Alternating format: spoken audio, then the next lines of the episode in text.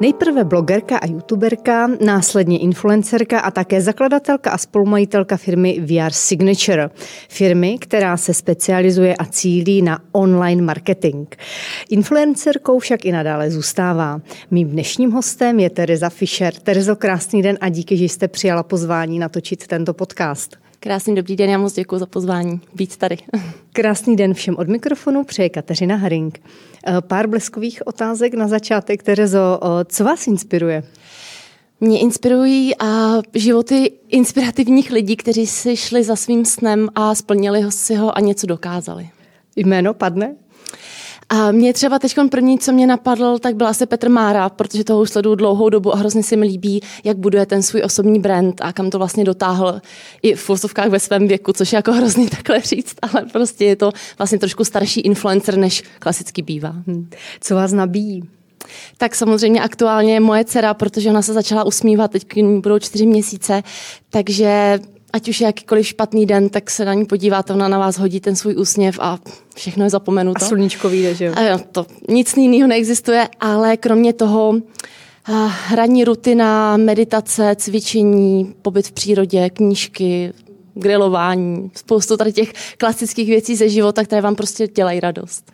Co vám ty síly bere a nemyslím nedostatek spánku teď? Sakryš, dobře. Um, asi taková ta negace a negativní přístup k životu u některých lidí, tak to, a lenost ještě k tomu.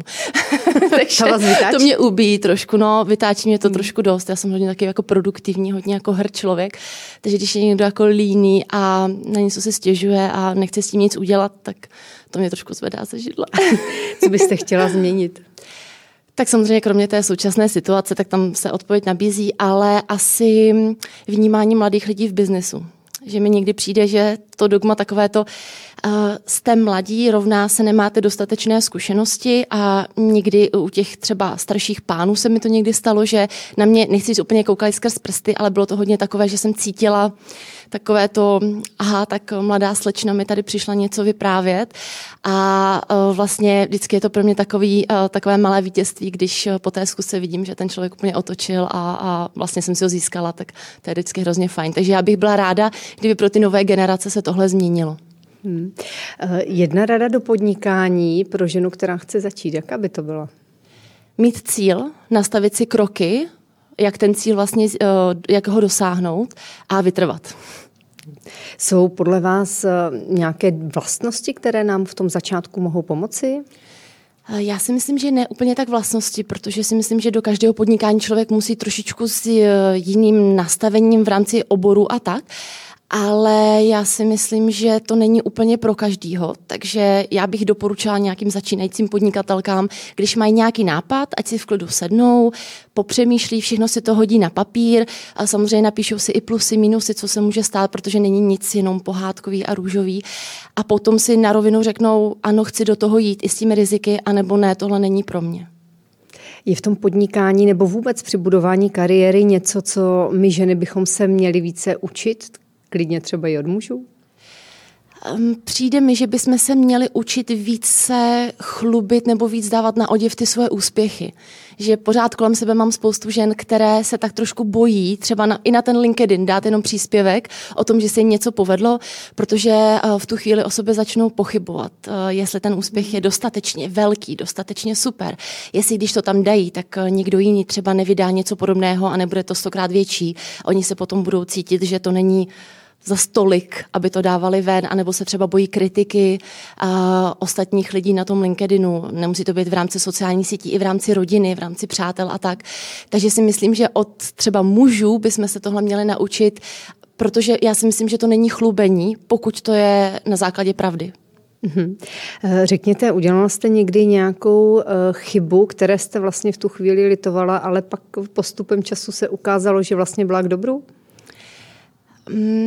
Já ve svém životě jsem samozřejmě dělala spoustu, spoustu chyb i v biznesu, i v osobní rovině, ale já mám vlastně pocit, že vždycky dojdete do bodu, kdy každá ta chyba je pro něco dobrého, protože všechny ty chyby vlastně utváří to, kde teď aktuálně jste v tom životě nebo v tom biznesu. A já mám takový ten věm zpětný, kdy si říkám, dobře, tak stalo se, prostě chyby se stávají, že člověk je tvor, eh, tvor omylný, ale nejdůležitější je podle mě se z té chyby poučit. Opravdu si nad tím sednout, až teda samozřejmě opadne ten stres a, a to nepříjemno, ten diskomfort a říct si, dobře, tak stalo se, tak to to se jako podělalo, to je prostě blbý, pojďme se na to podívat, co se stalo, proč jsem se takhle rozhodla a potom do budoucna, až budu stát eh, před eh, podobným třeba problémem nebo rozhodnutím, tak si na to vnitřně vzpomenout a říct, aha, tak dobře, tak pojďme to udělat jinak, pojďme jinou cestou a z té chyby vlastně se poučit a vyvarovat se. Jste čerstvou maminkou, co váš work-life balance, jaký je váš současný recept?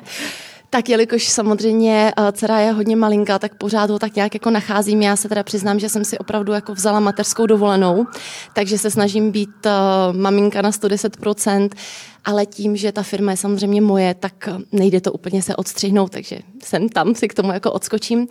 Ale eh, co se mi osvědčilo, tak je vlastně si združovat jednotlivé úkoly, které jsou podobné do časových bloků. Protože samozřejmě s tím miminkem kor takhle malým nevíte nikdy, kdy přesně bude spinkat, takže když například potřebuji vyřídit nějaké hovory, tak si vezmu sluchátka na procházku a spojím příjemné s užitečným, nebo když vím, že tamhle potřebuji poslat peníze, tamhle odepsat na e-mail, tamhle zkontrolovat třeba čísla, tak zase si řeknu, dobře, tak mám na to hodinku na počítači, kdy malá spí a všechno si to takhle hezky jako očkrtám. Takže myslím si, že ta organizace času, když má člověk jako dítě, tak dostává úplně nový rozměr. Zajímá vás pokračování tohoto biznis příběhu? Celý si jej můžete poslechnout na info.cz.